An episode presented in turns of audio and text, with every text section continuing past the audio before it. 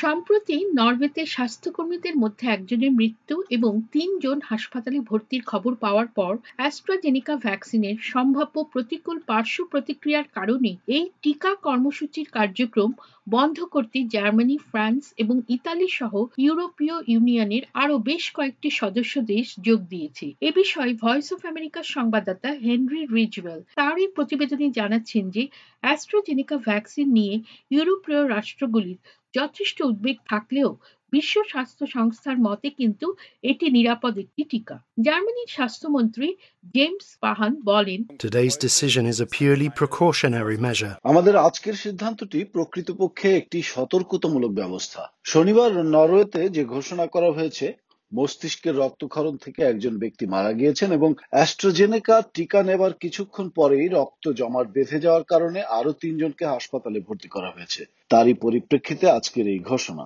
Norwegian medicine সংস্থার chief physician Sigurd Hortemo বলেন, এখনও পর্যন্ত আমরা ভ্যাকসিনের সাথে এই ঘটনা সংযুক্ত কিনা সে কথা বলতে পারব না। তবে এই ঘটনা এতটাই গুরুত্বপূর্ণ যে আমরা এটি নিয়ে পুঙ্খানুপুঙ্খরূপে তদন্ত করছি। ইউরোপের বাইরে কঙ্গো এবং ইন্দোনেশিয়া সহ অন্যান্য দেশ অ্যাস্ট্রোজেনেকা টিকা দেওয়া বন্ধ করে দিয়েছে।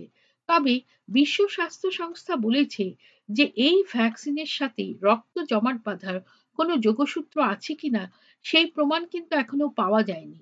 সুতরাং দেশগুলিকে ওই টিকার ব্যবহার চালিয়ে যেতে বলেছে।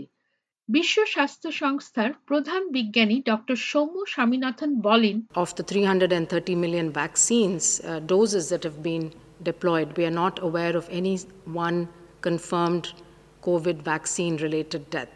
There have been deaths following vaccination. in ত্রিশ কোটি. ত্রিশ লক্ষ টিকা প্রদানের ব্যবস্থা করা হয়েছে তার মধ্যে আমরা কোভিড ভ্যাকসিন সম্পর্কিত কোনো মৃত্যুর বিষয়ে অবগত নই মানুষ টিকা দেওয়ার পরেও মৃত্যুর ঘটনা ঘটছে তবে শুধু টিকার জন্য নয় মানুষ বিভিন্ন রোগেও প্রতিদিন মারা যাচ্ছে ইউরোপের এক কোটি সত্তর লক্ষ মানুষ যারা এই ভ্যাকসিন নিয়েছে।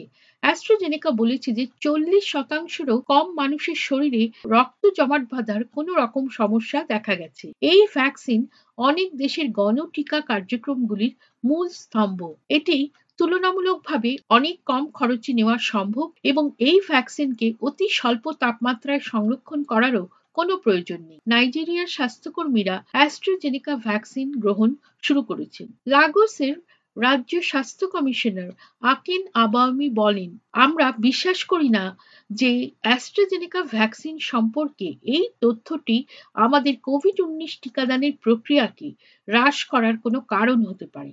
বিজ্ঞানীরা আশঙ্কা করছেন যে এই ভ্যাকসিন দেওয়া বন্ধ করে দিলে সারা বিশ্বের মানুষের ভ্যাকসিনের উপরে আস্থা অথবা বিশ্বাসের উপর একটা আঘাত আসবে। নরউইচ স্কুল অফ মেডিসিন থেকে অধ্যাপক পল হান্টার বলেন it clearly has to be investigated. I think the big concern, though, is that we do know that um, even especially at a time when the disease is still actually very common and, and increasing across a number of European এটি পরিষ্কারভাবে তদন্ত করতে হবে। তবে আমি মনে করি আমরা সবাই জানি যে সবচেয়ে বড় উদ্বেগটি হলো টিকা দেওয়ার ক্ষেত্রে যে কোনো বিলম্ব। বিশেষত যখন এই রোগটি এখনও অনেক সাধারণ এবং বেশ কয়েকটি ইউরোপীয় দেশে তা ক্রমেই বাড়ছে। সেই সব ক্ষেত্রে এটি আরও গুরুতর বিপদ ডেকে আনবে এবং আরও বেশি সংখ্যায় মানুষের মৃত্যু হবে। অধ্যাপক হান্টার আরও জানিয়েছেন যে সমস্ত পার্শ্ব প্রতিক্রিয়াগুলির খবর ইতিমধ্যেই জানাজানি হয়ে গেছে কিন্তু সেগুলি তদন্তের পরিণতি অনিচ্ছাকৃত হতে পারে তিনি বলেন One of the problems as well is that as soon as you start worrying about a particular adverse outcome, then more people are likely to report that outcome and and you can actually almost generate a আপনি যখন কোনো বিশেষ ক্ষতিকারক ফলাফল সম্পর্কে উদ্বেগ শুরু করবেন এবং তা সবাইকে জানাবেন তখন দেখবেন আরও অনেক মানুষ সেই একই আশঙ্কার কথা জানাবে এবং আসলে এইভাবেই মহামারী সম্পর্কে প্রায় একটি মিথ্যা খবর রটতে শুরু করবে। এই মহামারীতে যেসব দেশগুলিতে সবচেয়ে বেশি সংখ্যায় মানুষ আক্রান্ত হয়েছিল ব্রাজিল তাদের মধ্যে অন্যতম। সেখানে অ্যাস্ট্রাজেনিকা ভ্যাকসিনটি কিন্তু সবে মাত্র সরকারি অনুমোদন পেয়েছে। তবে যুক্তরাষ্ট্রে এটি ব্যবহারের অনুমোদন এখনও অবধি পাওয়া যায়নি।